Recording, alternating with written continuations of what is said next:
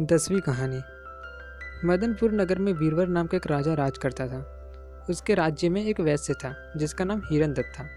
उसको मदन सेना नाम की एक कन्या थी।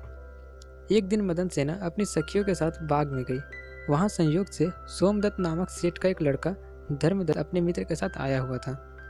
वह मदन सेना को देखते ही उससे प्रेम करने लगा। घर लौटकर वह सारी रात उसके लिए बेचैन रहा। अगले दिन वह फिर बाग में गया। मदन सेना वहाँ अकेली बैठी थी। उसके पास जाकर उसने कहा, तुम मुझसे प्यार नहीं करोगी तो मैं प्राण दे दूँगा। मदन सेना ने जवाब दिया, आज से पाँचवें दिन मेरी शादी होने वाली है, मैं तुम्हारी नहीं हो सकती। वह बोला, मैं तुम्हारे बिना जीवित नहीं रह सकता। मदन सेना डर गई, बोली, अच्छी बात है, मेरा ब्याह हो जाने दो, मैं अपने पति के पास जाने से पहले तुमसे ज़रूर मिलूँगी। वचन दे के मदन सेना डर गई, उसका विवाह हो गया, और वह जब अपने पति के पास गई तो उदास होकर बोली, आप मुझ पर विश्वास करें और मुझे अभय दान दे तो मैं एक बात कहूँगी पति ने विश्वास दिलाया तो उसने सारी बात कह सुनाई। सुनकर पति ने सोचा कि यह बिना जाए मानेगी तो नहीं, रोकना बेकार है। उसने जाने की आज्ञा दे दी। मदन सेना अच्छे अच्छे कपड़े पहनी और गहने पहनकर चल पड़ी।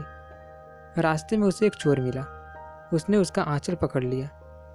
मदन सिन्हा ने कहा, तुम मुझे छोड़ दो, मेरे गहने लेना चाहते हो तो ले लो। चोर बोला, मैं तो तुम्हें चाहता हूँ। मदन सेना ने उसे सारा हाल कहा।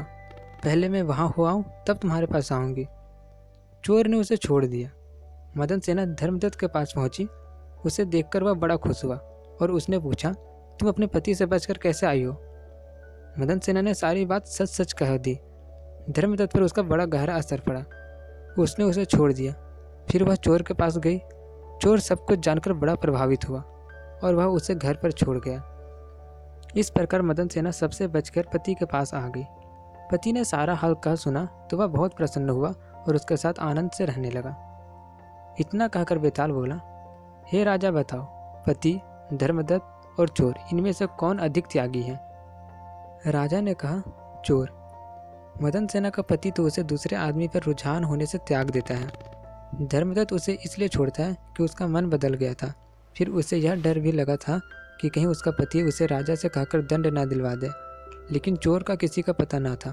फिर भी उसने उसे छोड़ दिया। इसलिए वह उन दोनों से अधिक त्यागी था। राजा का यह जवाब सुनकर बेताल फिर पेड़ पर जा लटका और राजा जब उसे लेकर आया तो उसने अगली कहानी बताई।